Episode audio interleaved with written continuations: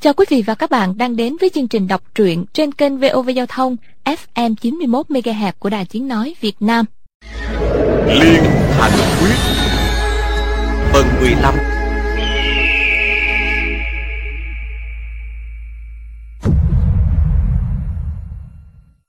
Địch dân nghĩ bụng. Đinh đại ca nói rằng kiếm quyết này có liên quan đến một kho báu lớn Này Mai Niệm Sinh, Lăng Tiểu Thư, Đinh đại ca đều đã qua đời Trên đời này không còn ai biết kiếm quyết nữa. Các người có mà nằm mơ. Chỉ nghe thấy Ngôn Đặc Bình tiếp tục nói. Ba người chúng tôi nghi ngờ lẫn nhau Tôi nào cũng ngủ chung một phòng. Một kiếm phổ ấy thì khóa trong một cái hộp sắt. Chúng tôi ném chìa khóa chiếc hộp ấy xuống trường giang. Chiếc hộp đặt trên một cái bàn trong một gian phòng khóa kín. Chiếc hộp còn bị ràng thêm ba sợi dây sắt Đầu mỗi sợi dây lại buộc vào tay mỗi người. Chỉ cần một người động đậy Thì hai người kia đều tỉnh giấc. Địch dân thở dài nói Phòng bị thật là chắc chắn. Ngôn Đặc Bình nói Nào ngờ vẫn sinh chuyện. Địch dân hỏi Lại xảy ra chuyện gì nữa? Ngôn Đặc Bình nói Một đêm ba người chúng tôi ngủ trong phòng. Buổi sớm hôm sau Doãn chân sơn bỗng la lên Kim phổ đâu? Kim phổ đâu? Tôi giật mình nhảy lên. Chỉ thấy cái hộp bị mở. Kim phổ trong hộp đã không cánh mà bay. Ba người chúng tôi kinh hoàng, Ra sức truy tìm Nhưng làm sao mà tìm được? Việc này thật là kỳ quái. Cửa phòng bên trong vẫn khóa không suy xuyển gì. Vì vậy kiếm phổ chắc chắn không phải do người ngoài lấy trộm. Không phải là dạng sư ca, Thì thích sư đệ đã hạ thủ. Địch dân nói nếu là vậy sao không mở cửa sổ Giả làm như người ngoài đến lấy trộm? Ngôn Đặc Bình thở dài nói Tay chúng tôi đều buộc chặt vào sợi dây sắt. Lặng lẽ ngồi dậy tháo dây sắt mở hộp Thì còn có thể được. Muốn bước xa một chút để mở cửa sổ Thì sợi dây sắt đâu có đủ dài. Địch dân nói À Ra là vậy. Vậy các ông làm thế nào? Có được kim phổ đâu phải dễ. Chúng tôi đương nhiên không chịu thôi Ba người trách lẫn nhau Cãi cọ một trận Nhưng ai cũng không đưa ra được chứng cứ gì Đành chia tay đi tìm. Có một việc tôi nghĩ không ra Muốn thỉnh giáo.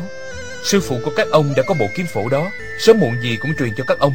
Lẽ nào ông ta định mang nó vào quan tài? Cớ gì lại phải hạ độc thủ như vậy? Cớ sao phải giết sư phụ để đoạt kiếm phổ? Ngôn Đặc Bình hậm hực nói Sư phụ tôi Sư phụ tôi.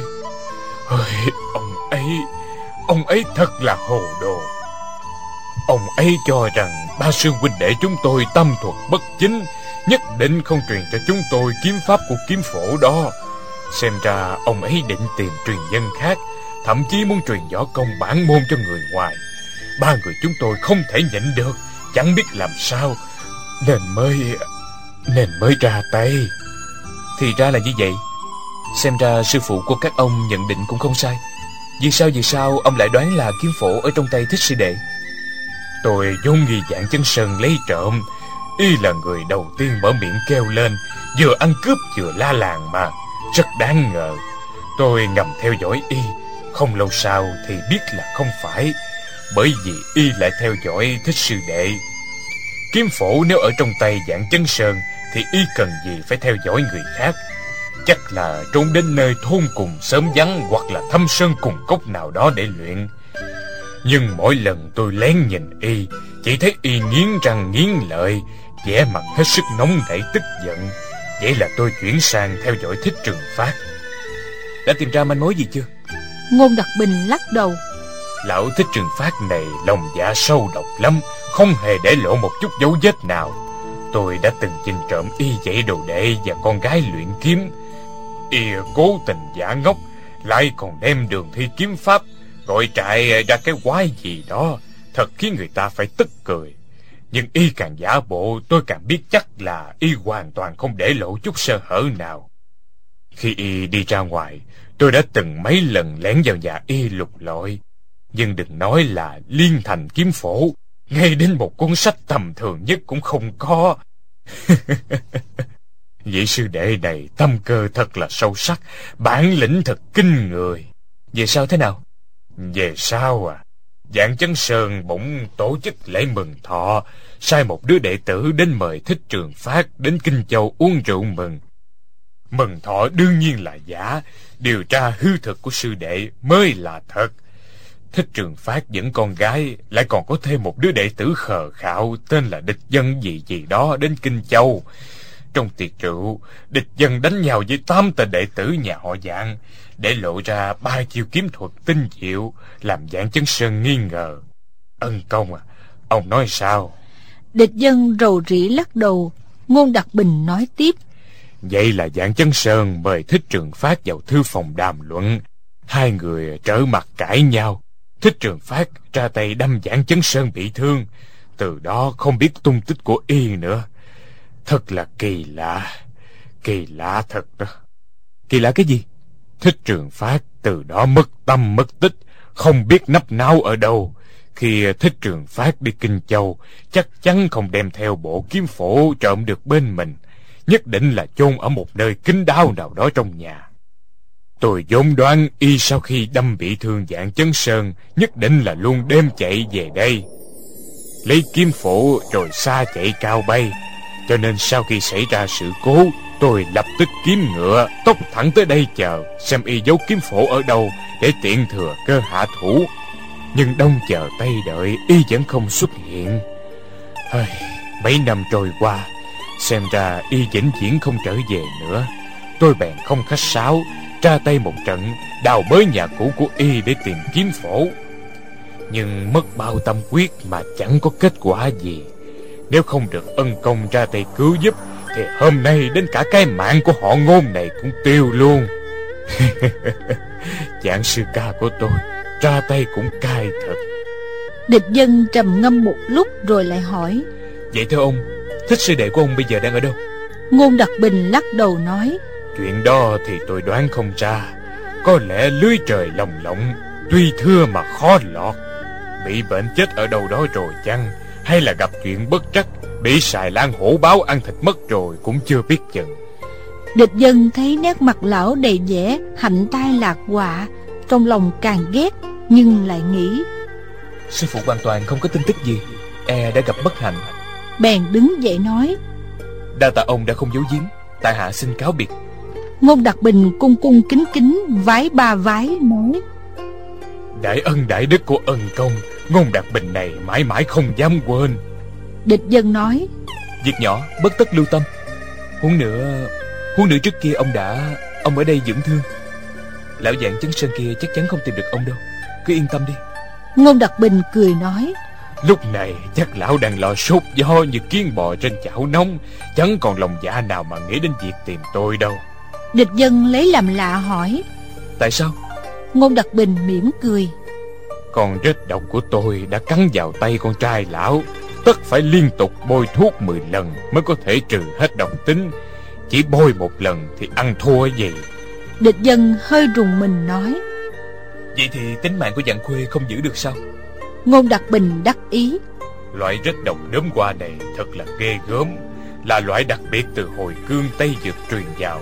Cái hay là ở chỗ dạng khuê không chết ngay tức khắc mà hắn phải kêu gào trên rỉ trồng trả một tháng rồi mới đi đời. Hay lắm, diệu cực. Phải một tháng mới chết. Điều ấy không hề gì. Hắn đi mời lương y thì vẫn có cách giải độc mà. Ân công không biết đâu. Loại rết độc là tự tôi nuôi lớn lên. Từ khi nó còn nhỏ tôi đã cho ăn các loại thuốc giải. Rết đã quen với dược tính của thuốc giải. Dùng thuốc giải bình thường. Hoàn toàn không có hiệu quả được. Dù cho thầy thuốc có y đạo cao minh đến đâu Cũng chỉ dùng những thuốc giải độc bình thường Thì à, có tác dụng gì chứ?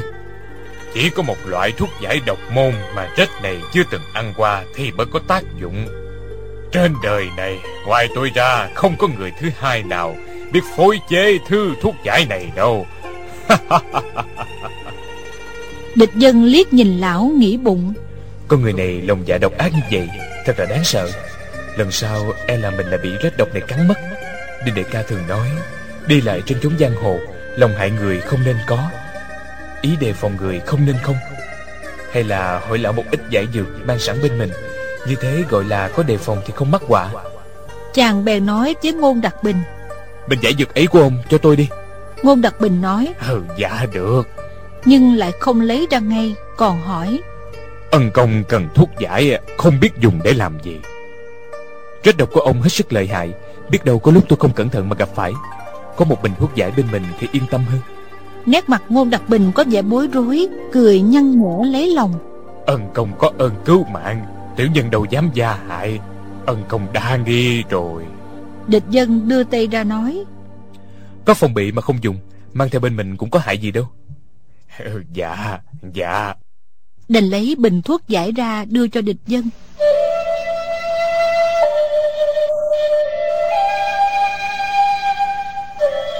Địch dân xuống núi, lại về tòa nhà lớn quan sát, Chỉ thấy trong nhà đám dân quê đã đi hết. Quản gia và gia nhân cũng không rõ đã đi đâu, Hoàn toàn vắng vẻ, không một bóng người. Địch dân nghĩ, Sư phụ đã chết, Sư muội đã lấy chồng, Mình không bao giờ trở lại nơi này nữa. Ra khỏi ngôi nhà lớn Men theo bờ khe đi về hướng Tây Bắc Đi được mấy chục trượng Quay đầu nhìn lại. Lúc này phương đông mặt trời mới mọc Ánh dương quang chiếu lên cây dương Cây què trước sân Lòng khe lấp lánh. Tình cảnh ấy chàng từ nhỏ đã từng quen thuộc Bất giác lại nghĩ. Từ đây về sau Mình không bao giờ trở lại nơi này nữa. Chàng sửa lại cái bao trên lưng Thầm nghĩ Trước mắt còn có một việc bận lòng, Phải đem cho thi hài của Đinh Đại ca Đến hợp tán với di thể của Lăng Tiểu Thư. Như vậy phải đi Kinh Châu một phen. Tiểu tử dạng khuê hại mình đến khổ, Cũng là kẻ ác, lại gặp kẻ ác hơn. Mình cũng chẳng cần tự tay báo thù. Ngôn Đặc Bình nói hắn phải kêu lai trên rỉ một tháng ròng mới chết. Chẳng biết có thật không? Nếu hắn mạng to, Thầy thuốc chữa được, Thì mình sẽ cho hắn một nhát kiếm, Lấy cái mạng của hắn. Kể từ đêm qua, nhìn dạng chấn sơn và ngôn đặc bình đấu kiếm Chàng mới tin vào võ công của mình.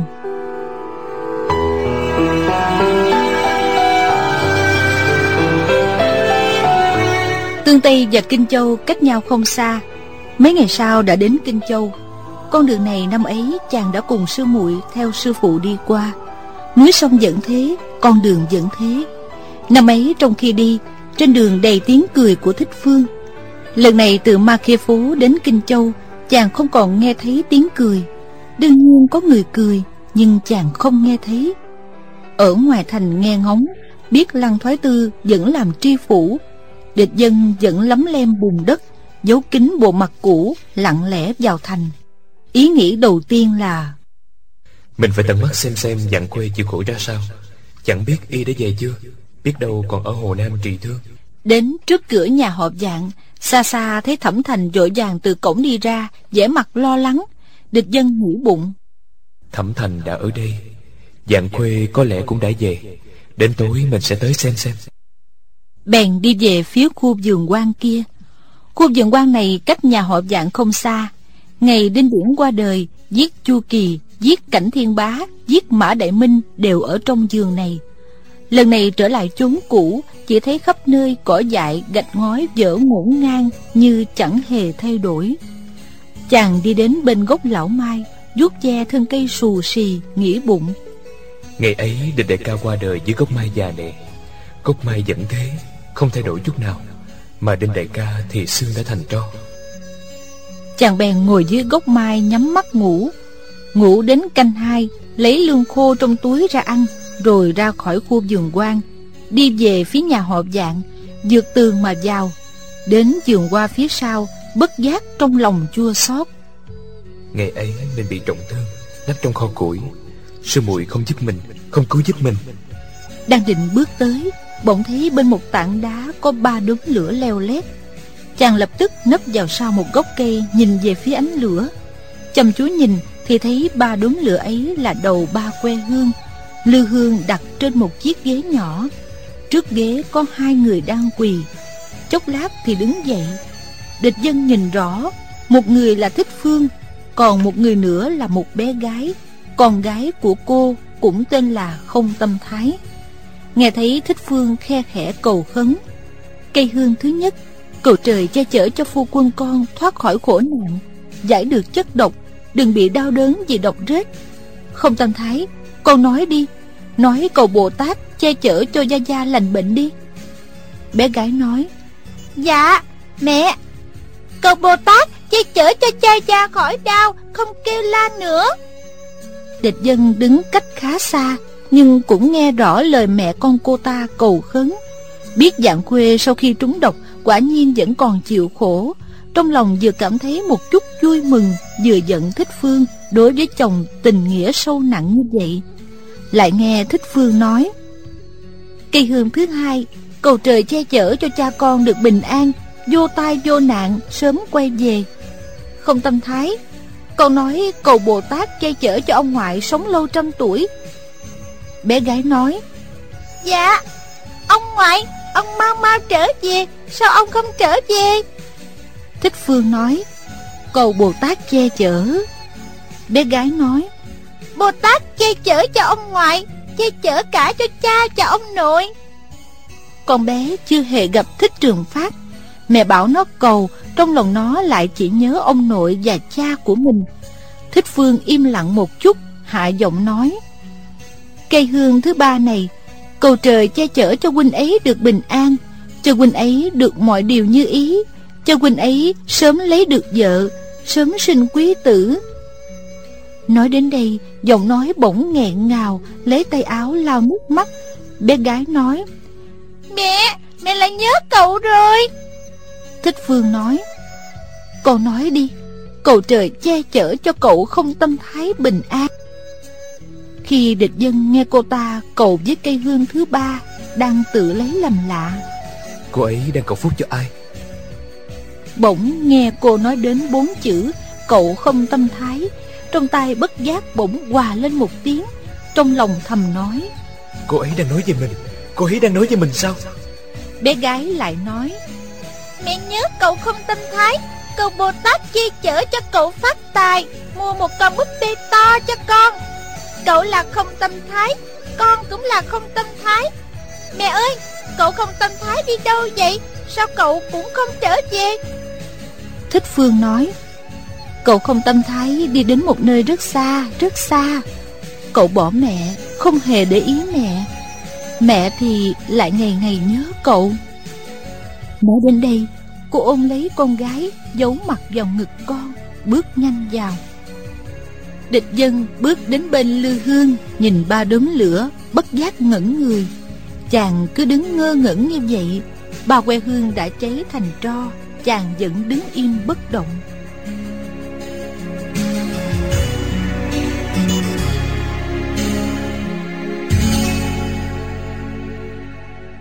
Sáng sớm hôm sau Địch dân từ giường sau nhà họ dạng đi ra lang thang trong thành Kinh Châu. Bỗng nghe thấy tiếng len ren len ren Thì ra là một thầy thuốc trong đang đi bán thuốc. Địch dân bỗng nảy ra một ý. Chàng muốn tận mắt nhìn thấy thảm trạng dạng khuê kêu la rên rỉ. Vậy là lấy ra 10 lạng bạc Mua hết y phục, hòm thuốc của ông ta. Ông thầy thuốc lấy làm lạ. Tất cả những thứ ấy đâu có quý giá gì. Tối đa cũng chỉ ba bốn lạng, Bèn vui vẻ bán cho chàng. Địch dân vào giường quan, Thay bộ y phục thầy thuốc vào, Lấy thảo dược giả ra, Bôi nước thuốc lên mặt, Lại bôi một đám cao lên dưới mắt trái, Làm cho mặt mũi khác hẳn, Rồi lắc lắc cái chuông, Đi đến trước nhà họ dạng. Sắp đến trước cổng, Chàng liền lắc cái chuông len ren len ren kêu gian lên. Khi đến gần lại lên giọng ê a rao. Chuyên chữa các chứng năng y đi Nhọt độc không tên Vết thương do trùng độc rắn độc cắn. Tức khắc công hiệu đây Đi đi lại lại như vậy ba lần Đã thấy một người vội vàng chạy ra Dãy tay nói. Ê Tài Lan Ông tới đây Tới đây. Địch dân nhận ra y là đệ tử dạng môn Chính là Ngô Khảm. Kẻ năm ấy đã chém đứt năm ngón tay của chàng Nhưng địch dân lúc này đã cải trang Diện mạo hoàn toàn khác. Ngô Khảm tất nhiên không thể nhận ra chàng. Địch dân sợ y nhận ra giọng nói của mình Càng làm khàn giọng đi Nói. Cậu chưa bảo sao? Nhưng trên người có chứng trạng gì nan y Bị ung nhọt lạ phải không? Ngô Khảm vì một tiếng nói. Ông nhìn tôi có vẻ bị ung nhọt gì không? Tôi hỏi ông Bị rết cắn ông có chữa được không? Địch dân nói. Thanh trúc xà Xích luyện xà Kim tước đới Thiết sản đầu Người bị nhân loại rắn độc trong thiên hạ cắn Tại hạ đều chữa được. Thuốc đến là lành ngay. Rết cắn hả? Có đáng kể gì? Ngô Khảm nói Ông chớ khoe khoang Loại rết này chẳng phải tầm thường. Các danh y trong thành Kinh Châu Trông thấy đều lắc đầu. Ông lại có thể chữa được hả? Địch dân châu mày nói Ghê gớm đến vậy à Rết trong thiên hạ chẳng qua cũng chỉ có mấy chục loại như rết lông xám, rết đen trắng, rết kim tiền, rết ma đầu, rết đuôi đỏ, rết rơi xuống đất cắn, rết chân cắn. Chàng cứ thuận miệng nói bừa, nói liền hơn 20 loại rết, rồi mới nói. Mỗi loại rết độc tính mỗi khác, mỗi loại đều có cách trị riêng, mới gọi là danh y. Nếu không có bản lĩnh thực sự thì chưa chắc hiểu được thấu đáo. Ngô Khảm thấy thầy Lan xấu xí, áo quần lam lũ, tuy kể tên nhiều loại rết, nhưng lắp ba lắp bắp, giọng nói không rõ, đoán là cũng chẳng có bản lĩnh gì, bèn nói. À, nếu vậy ông cứ vào xem xem. Địch dân gật gật đầu, theo y vào phủ họ dạng.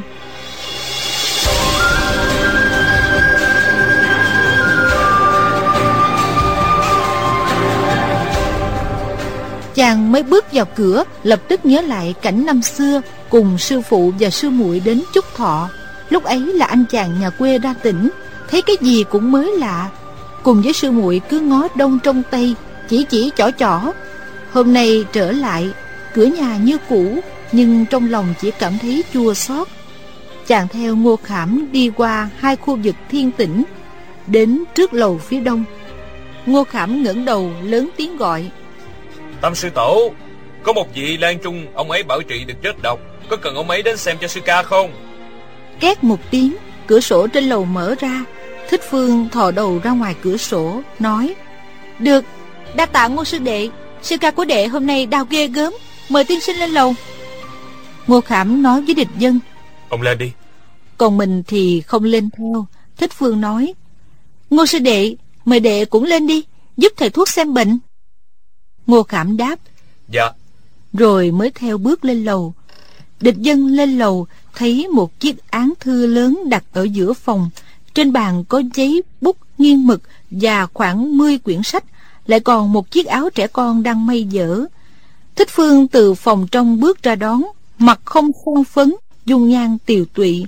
Địch dân chỉ nhìn cô một cái Sợ cô nhận ra mình Nên không dám nhìn lâu Liền bước vào phòng thấy một người đang ngủ trên một chiếc giường lớn không ngừng rên rỉ chính là dạng khuê con gái của y ngồi trên một chiếc ghế nhỏ trước giường đang nhẹ nhẹ đấm chân cho cha.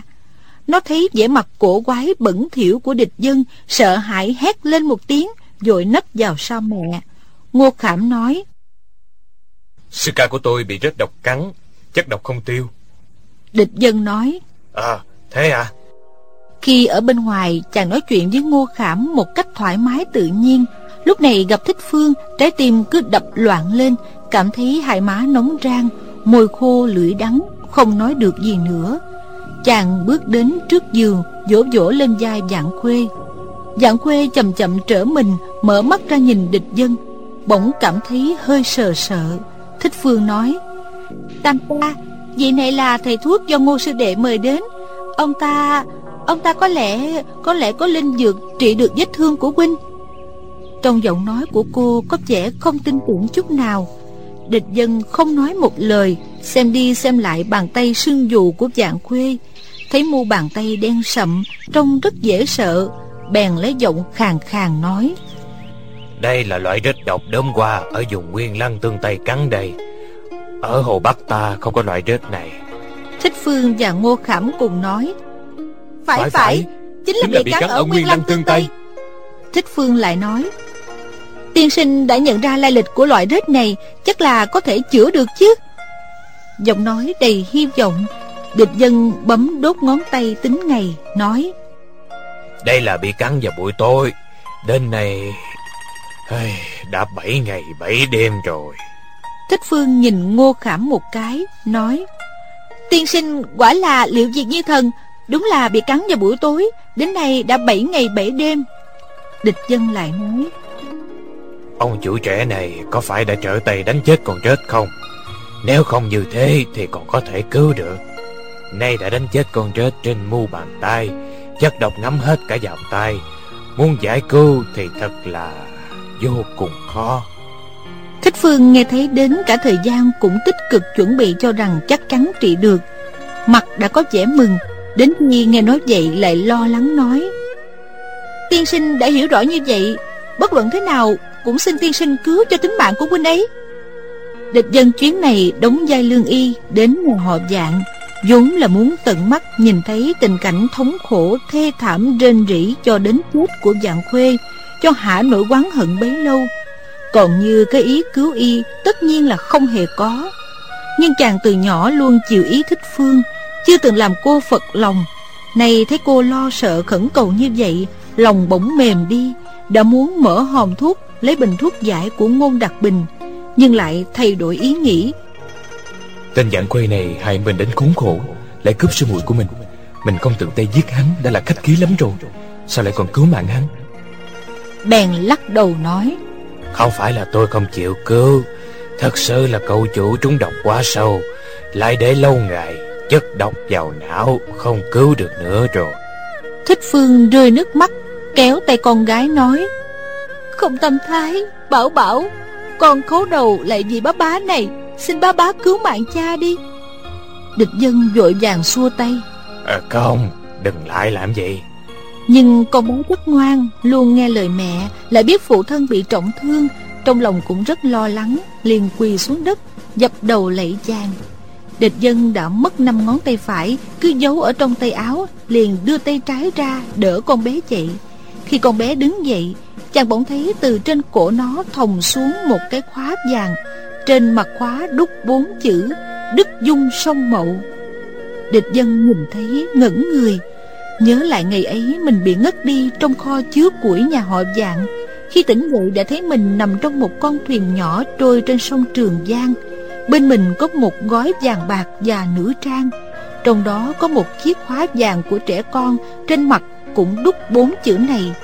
Có phải là... Chàng chỉ nhìn một cái, không dám nhìn thêm lần nữa, Trong óc rối bời, Rốt cuộc đã hiểu rõ. Mình bị ngất đi trong con củi nhà họ dạng Nếu không phải là sư muội cứu, Thì còn có ai vào đó nữa?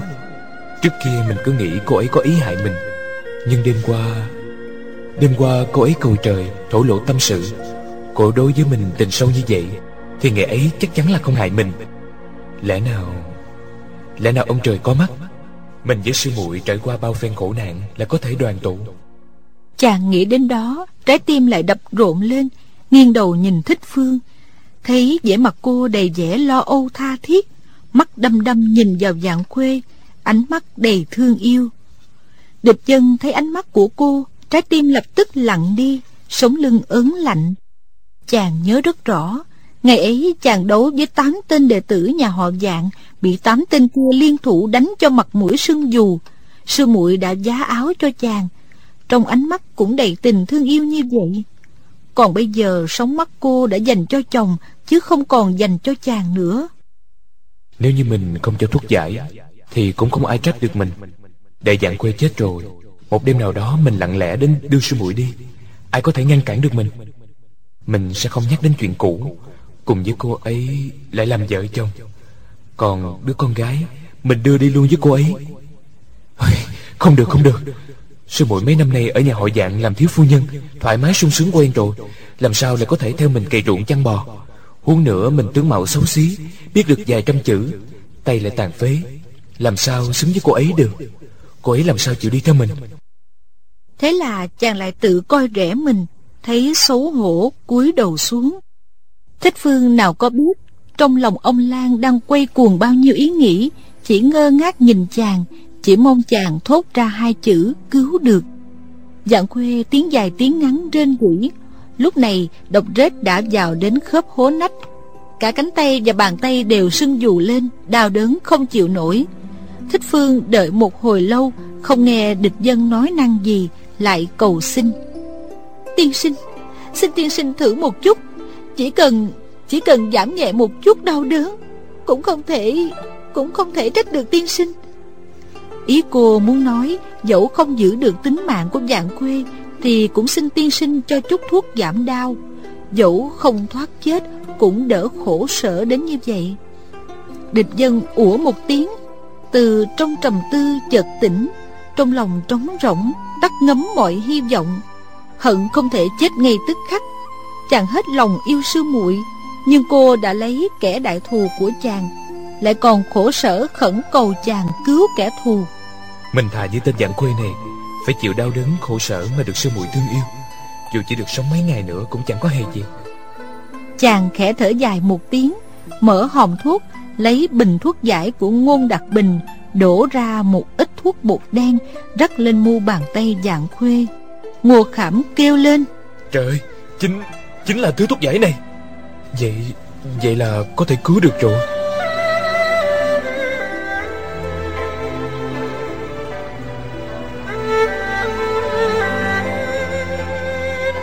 Địch dân nghe thấy giọng y có vẻ khác lạ. Đáng ra khi nói năm chữ có thể cứu được rồi Y vui mừng mới phải nhưng giọng y lại có vẻ thất vọng dị thường, Lại còn có vẻ buồn phiền tức giận. Địch dân rất lấy làm lạ, Nghiêng đầu nhìn y một cái. Chỉ thấy trong mắt y lóe hung quang ác độc. Địch dân càng cảm thấy kỳ lạ. Chỉ nghĩ rằng trong tám đệ tử dạng môn Không được một người tốt. Dạng chấn sơn, Ngôn đặc bình đồng môn mà tàn sát lẫn nhau, Giao tình giữa dạng khuê và ngô khảm Cũng chắc gì đã tốt hơn. Nhưng không hiểu vì sao Y lại đi mời thầy thuốc đến xem bệnh cho dạng khuê. Mu bàn tay của dạng khuê vừa được bôi thuốc Trong vết thương đã chảy ra máu đen Nỗi đau đớn giảm dần. Y nói Đa tạ tiên sinh Thuốc giải này tốt quá. Thích Phương mừng rỡ Lấy một cái chậu đồng hứng máu Chỉ thấy tách tách tách Từng giọt từng giọt máu chảy vào chậu. Thích Phương luôn miệng cảm tạ Ngô Khảm nói Tâm sư tổ Tiểu đệ có công rồi nha. Thích Phương nói Phải phải đa tạ ngô sư đệ mới được. Ngô Khảm cười nói Nói xuồng mấy tiếng cảm ơn đâu có được. Thích Phương không để ý đến y nữa Nói với địch dân Xin hỏi quý tính của tiên sinh Chúng tôi xin được hậu tạ. Địch dân lắc đầu nói Không cần phải tạ ơn Loại rết độc này cần phải bôi thuốc 10 lần mới giải trừ hết Trong lòng cảm thấy chua xót Chỉ cảm thấy mọi sự trên đời đều là khổ Nói. Tặng hết cho các vị. Rồi giao cả bình thuốc giải. Thích Phương không ngờ lại dễ dàng đến như vậy Nhất thời không dám nhận Nói. Chúng tôi xin mua Không biết là bao nhiêu tiền. Địch dân lắc đầu. Tặng các vị Không cần tiền. Thích Phương cảm mừng Hai tay nhận lấy cúi mình chúc lời dạng phúc Vô cùng biết ơn Nói Tiên sinh trượng nghĩa như vậy Thật không biết phải tạ ơn thế nào cho được. Ngô sư đệ Đệ hãy mời tiên sinh xuống lầu ngồi lại một chút. Địch dân nói Không ngồi đâu Xin cáo từ. Thích Phương nói Không không Đại ân cứu mạng của tiên sinh Chúng tôi không biết báo đáp bằng cách nào. Một chén rượu nhạt Dù sao cũng phải kính mời tiên sinh. Tiên sinh đừng đi. Tiên sinh đừng đi Bốn tiếng ấy lọt vào tai địch dân Trái tim chàng lập tức mềm đi Nghĩ ngợi Mối thù này mình không báo được rồi. Sau khi an táng Đinh Đại ca Mình sẽ không trở lại thành Kinh Châu nữa. Kiếp này Vậy là không gặp lại sư muội nữa. Cô ấy muốn mời mình một chén rượu. Ôi, Được nhìn cô ấy thêm lần nữa cũng tốt rồi. Bèn gật đầu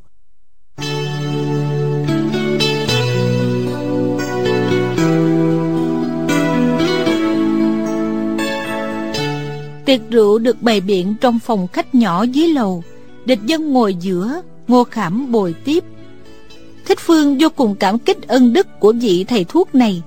Thân tự tiếp thức ăn. Trong dạng phủ, Dạng Chấn Sơn không ở nhà. Mấy tên đệ tử khác cũng không đến dự tiệc. Thích Phương cung kính mời ba chén rượu. Địch dân nhận lấy, đều uống cạn, Lòng xót xa, Nước mắt ngập tròng Biết rằng không thể nào chịu đựng được nữa. Nếu ngồi thêm một lúc E sẽ lộ tung tích Bèn đứng dậy nói. Rượu đủ rồi Tôi phải đi đây. Từ nay về sau không trở lại nữa. Thích Phương nghe nói năng lộn xộn. Nhưng vị Lan Trung này hết sức cổ quái Nên cô cũng không lấy làm lạ Nói. Tiên sinh đại ân đại đức Chúng tôi không có cách nào báo đáp được.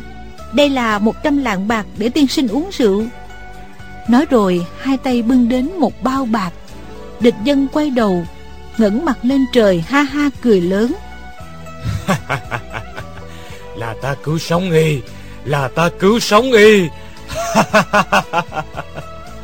Thật tức cười Thiên hạ còn có kẻ nào ngốc như ta nữa không? Chàng cất tiếng cười gian Trên hai má rồng rồng hai dòng nước mắt Thích Phương và Ngô Khảm thấy chàng như cuồng như điên Bất giác nhìn nhau ngạc nhiên. Không tâm thái lại nói Tá tá khóc rồi Ba ấy khóc rồi. Địch dân giật mình sợ lộ Không dám nói chuyện với Thích Phương nữa Nghĩ bụng. Từ nay về sau Huynh không còn gặp muội nữa. Bèn thò tay vào trong lòng Rút tập thơ kẹp mẫu đế giày Mà mình đã lấy trong hang đá ở Nguyên Lăng ra Kẹp trong tay áo Rồi từ trong tay áo nhẹ nhẹ Cho trôi xuống chiếc ghế. Không dám nhìn Thích Phương Cũng không dám ngoái đầu lại Bước ra. Thích Phương nói Ngô sư đệ Để tiễn tiên sinh giùm tôi. Ngô Khảm nói Được. Rồi bước ra theo. Thích Phương trong tay vẫn bưng gói bạc Tim đập thình thịch. Vị tiên sinh này rốt cuộc là người nào? Tiếng cười của ông ta Sao lại giống người ấy? Ôi mình sao thế này Mấy ngày nay, vết thương của Tam ca nặng như vậy, Lòng mình lại cứ ngơ ngẩn nhớ tới huynh ấy. Huynh ấy Rồi thuận tay đặt gói bạc lên bàn, Chống tay ngồi xuống ghế. Cái ghế này địch chân vừa ngồi, Thích Phương cảm thấy mặt ghế có vật gì, Vội đứng dậy. Thấy có một cuốn sách cũ màu vàng vàng, Ngoài bìa đề bốn chữ, Đường thi tuyển tập. Cô khẽ kêu lên một tiếng, Đưa tay cầm lấy. Tiện tay dở ra.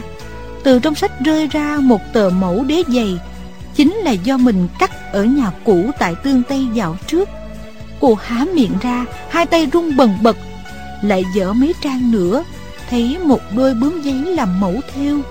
Ngày ấy cùng địch dân sánh vai ngồi trong hang núi, Cắt đôi bướm này. Cảnh thấy dục qua trong đầu, Cô không nén được, Buộc miệng a lên một tiếng, Trong lòng thầm hỏi. Quyển Quyển sách này từ đâu đến? Là là ai đem đến? Lẽ nào lại là vị thầy Lan kia? Bé gái thấy vẻ mặt mẹ khác lạ Kinh quản kêu lên. Mẹ Mẹ làm sao vậy? Thích Phương ngẩn ra một lúc Cầm lấy cuốn sách nhét vào trong áo Chạy như bay xuống Lao thẳng ra ngoài cửa. Từ khi cô làm dâu nhà họ dạng đến nay Luôn giữ gìn ý tứ Chưa từng có chuyện chạy sòng sọc như vậy. Đám đề tớ nhà họ dạng Bỗng thấy mợ chủ triển khai khinh công lao ra. Tất cả đều kinh ngạc. Thích Phương chạy đến tiền sảnh Gặp Ngô Khảm từ ngoài cửa đi vào Dội hỏi Dì Lăng trong kia đâu rồi? Ngô Khảm nói Người này thật là cổ quái. Không nói một lời nào mà đi. Tam sư tẩu Sư tẩu tìm ông ta làm gì? Vết thương của sư ca lại tấy lên hả? Thích Phương nói Không không Dội bước ra cổng Trong bốn phía đã không thấy tông tích Vị thầy thuốc đâu nữa Cô đứng ngẩn ngơ trước cổng một lúc Thò tay lấy cuốn sách cũ ra Dở dở Mỗi khi nhìn thấy tờ mẫu dày, tờ mẫu theo, những hình ảnh quan lạc thời niên thiếu lại sao động như sóng trong lòng, nước mắt trào ra. Cô bỗng nghĩ lại, sao mình ngốc quá vậy? Công công và Tam Sư Ca gần đây đến tương Tây gặp ngôn sư thúc. Biết đâu chẳng tình cờ vào trong hang núi, tiện tay nhặt lấy quyển sách này về.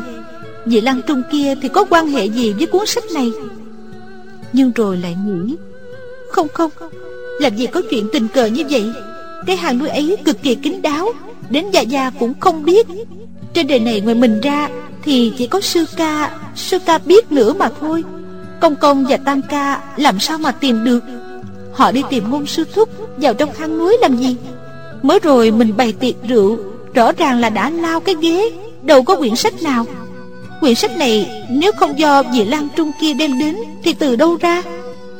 Lòng đầy nghi hoặc, Cô chậm chậm bước vào phòng, Thấy dạng khuê sau khi bôi thuốc, Tinh thần đã khá hơn nhiều. Cô cầm quyển sách trong tay, Định hỏi chồng nhưng lại đổi ý. Hãy quan lỗ mãn nếu vị Lan Cung kia Vị Lan Trung kia Dạng khuê nói. Phương muội Vị Lan Trung đó thật là ân nhân cứu mạng của huynh Phải hậu tạ ông ấy mới được. Thích Phương nói. Dạ muội biếu ông ta một trăm lạng bạc Ông ta lại không chịu nhận. Thật là một vị nhân giang hồ. Bình thuốc ấy Ôi bình thuốc đâu rồi? Quỳnh cất đi rồi hả? Sau khi vị Lan Trung đưa bình thuốc giải cho cô Cô đã để trên chiếc bàn trước giường dạng khuê Bây giờ lại không thấy. Dạng khuê nói Không, không có ở trên ghế à? Thích Phương tìm khắp nơi Trên bàn, bên giường, bàn trang điểm Ghế, tủ, gầm giường, gầm bàn Vẫn chẳng thấy bình thuốc giải đâu. Cô hết sức lo lắng. Lẽ nào mình vừa rồi thần trí bất định Khi chạy ra đã để rơi mất rồi? Không Mình nhớ rõ ràng là đã đặt bên cạnh bát thuốc trên bàn mà. Dạng khuê cũng rất lo lắng nói. Muội mau tìm lại xem Sao lại không thấy? Huynh vừa chợp mắt Khi sắp ngủ Nhớ là còn thấy cái bình sứ trên bàn. Y nói vậy Thích Phương càng thêm lo lắng Quay ra ngoài phòng Kéo con gái lại hỏi. Vừa rồi khi mẹ đi ra Có ai vào đây không? Con bé nói. Ngô Thúc Thúc có lên Thúc ấy thấy cha đang ngủ bèn xuống ngay. Thích Phương buông một tiếng thở dài Biết sự tình rắc rối rồi đây. Nhưng Tam ca đang đau Không nên để huynh ấy lo thêm Bèn nói. Không Tam Thái Còn ở đây với cha Nói là mẹ đi tìm vị Lan Cung Mua một bình thuốc để chữa vết thương cho cha nha. Con bé gật gật đầu nói. Mẹ Mẹ về mau lên đó. Thích Phương định thần Rút ngăn kéo bàn, Lấy ra một thanh thủ thủ, Giấu vào bên mình, Thông thả bước xuống lầu, ngẫm nghĩ. Cái thằng ngô khảm gặp mình ở chỗ vắng người, Cứ có ý đồ bậy bạ gì đó. Vị Lan Trung kia là do y mời đến. Biết đâu y với vị Lan Trung kia cấu kết với nhau, Sắp đặt âm mưu quỷ kế gì. Nếu không, sao Lan Trung kia không cần tiền, Thuốc giải lại không thấy nữa? Cô vừa nghĩ vừa bước ra vườn rau chỉ thấy Ngô Khảm đang đứng tựa lan can Đang ngắm cá vàng. Thích Phương nói Ngô sư đệ Chú đứng đây một mình hả? Ngô Khảm quay đầu lại vẻ mặt tươi cười nói Đệ tưởng là ai? Hóa ra là Tam Sư Tổ. Sao không ở trên lầu chăm sóc Tam Sư Ca Mà ngẫu hứng xuống đây vậy? Thích Phương thở dài nói hey, Tôi buồn quá. Suốt ngày chăm sóc bệnh nhân Sư ca của đệ đau quá Tính khí càng khó chịu. Không ra xả hơi một chút Tìm người nói chuyện cho khuây Thì buồn chết đi được. Ngô Khảm nghe nói vậy Thật là mừng quá mất mong đợi Cười nói. Tam sư ca quả là không biết thế nào mới đủ. Có mỹ nhân như hoa tượng ngọc bầu bạn Còn tức giận cái nỗi gì? Thích Phương bước đến bên cạnh hắn Cũng tựa lan can Ngắm cá vàng trong ao Cười nói. Sư tổ thành bà già rồi Còn nói như hoa tựa ngọc gì nữa. Không sợ người ta cười méo miệng đi hả? Ngô Khảm vội nói. Đâu có, đâu có. Sư tổ khi còn quê nữ có vẻ xinh tươi của quê nữ. Khi làm mợ chủ lại có vẻ mặn mà của mợ chủ. Mọi người đều nói Trong thành Kinh Châu một đó qua Trăm sinh ngàn đẹp ở dạng gia Thích Phương hừ một tiếng Đưa tay ra nói. Đưa đây Ngô Khảm cười hỏi. Đưa cái gì? Thuốc giải. Ngô Khảm lắc đầu. Thuốc giải nào? Để chữa cho dạng sư ca đó hả? Thích Phương nói. Đúng vậy. Rõ ràng là để lấy. Ngô Khảm mỉm cười giảo quạt Lan Trung là do đệ mời đến. Thuốc giải là do đệ tìm ra. Dạng sư ca đã bôi một lần. Ít nhất cũng bớt đau đớn được mấy ngày. Thích Phương nói. Lan Trung tiên sinh nói cần phải bôi 10 lần. Ngô Khảm lắc đầu nói Đệ hối hận quá. Hối hận quá. Hối hận cái gì? Đệ thấy tay thầy thuốc ấy bẩn thỉu Đầu bù tóc rối như đứa ăn mày. Tưởng là chẳng được tích sự gì Mới dẫn hắn lên lầu. Chẳng qua là kiếm cớ để gặp sư tổ một lần. Đâu có ngờ cái thằng đó lại làm hỏng việc.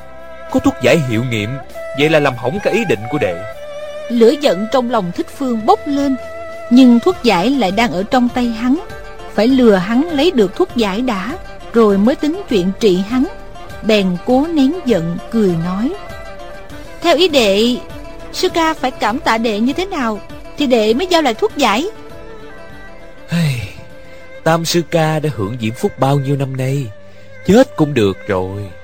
Thích Phương biến sắc Cắn môi không nói. Ngô Khảm tiếp tục. Năm đó Tẩu mới đến Kinh Châu. Tám sư huynh đệ bọn này Có đứa nào không thần hồn điên đảo gì tẩu Cái thằng tiểu tử ngốc địch dân kia Cứ suốt ngày ở bên tẩu Bọn này nhìn mà cứ tức lộn ruột Cả bọn cùng bày mưu. Trước hết phải đánh y sức đầu mẻ tráng cái đã. Thích Phương nói Thì ra Các người đánh sư ca của ta lại là gì ta? Ngô Khảm cười nói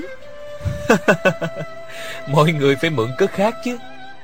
Nói là y ngạo mạn Nhảy ra đánh lui đại đạo Lữ Thông Làm mất mặt đệ tử dạng môn Kỳ thực trong lòng mỗi người đều là vì sư tẩu hết.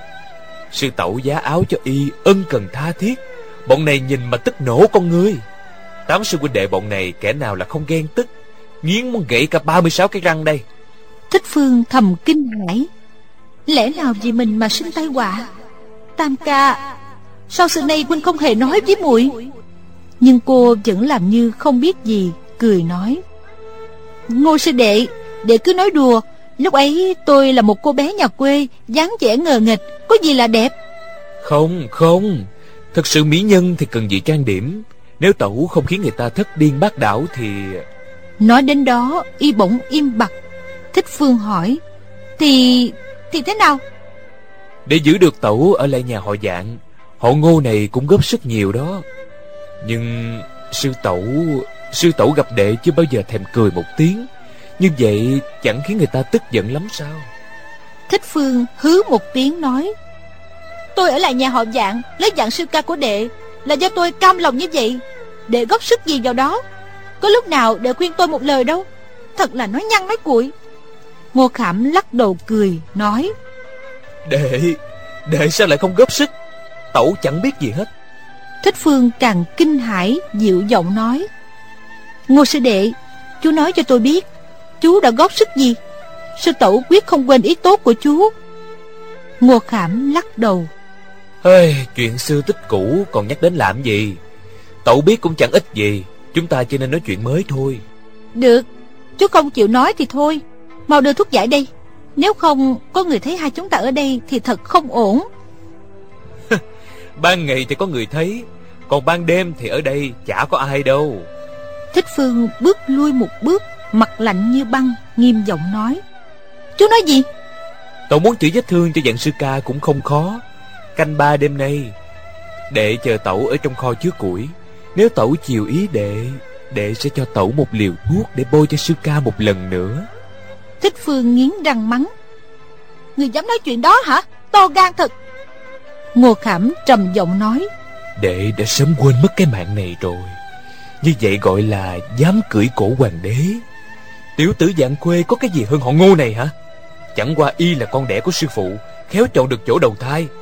Mọi người đều góp sức Vì sao lại để cho tên tiểu tử thúi tha ấy Một mình hưởng diễm phúc? Thích Phương nghe y liên tiếp mấy lần Nói đến hai chữ góp sức Trong bụng sinh nghi. Chỉ vì lời lẽ của y bẩn thỉu Thật khó nghe Nên không tiện nhắc lại Bèn nói. Để lão gia về Tôi cứ bẩm lại sự thật. Xem ông ấy có lột da chú ra không?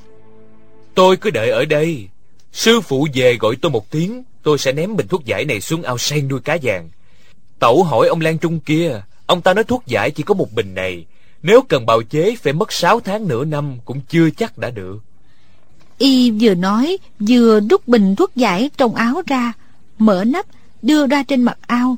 Chỉ cần bàn tay hơi nghiêng một chút, Thuốc giải sẽ rơi hết vào trong ao, Mạng dạng khuê sẽ đi tông. Thích Phương vội nói. Nè nè Giữ lấy thuốc giải. Chúng ta hãy từ từ thương lượng cũng không muộn mà. Ngô Khảm cười nói. Còn gì phải thương lượng nữa. Tẩu muốn cứu mạng phu quân Thì phải nghe lời đệ. Nếu trước kia đệ thực có lòng với tôi Đã từng góp sức Vậy thì cứ nói thật ra Tôi mới Ngô Khảm cảm mừng Đẩy nắp bình lại nói.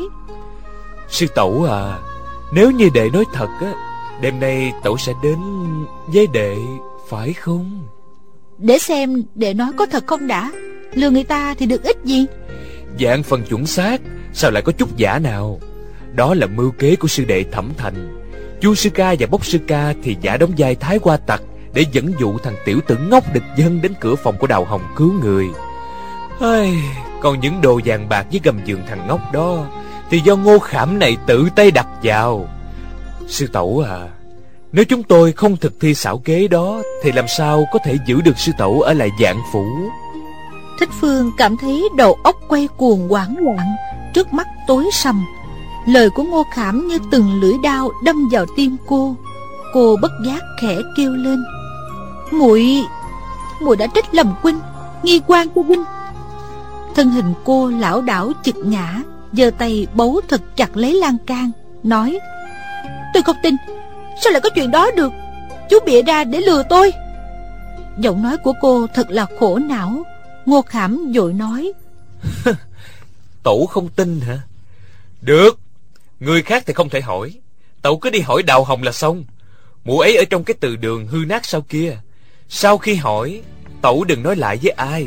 Mấy sư huynh đệ chúng tôi đã thề độc không được tiết lộ bí mật này nếu không vì canh ba đêm nay vì sư tẩu ngô khảm tôi cũng không nói ra đâu thích phương kêu lên một tiếng kinh hoàng chạy ào ra xua cửa sau giường qua vội lao ra ngoài.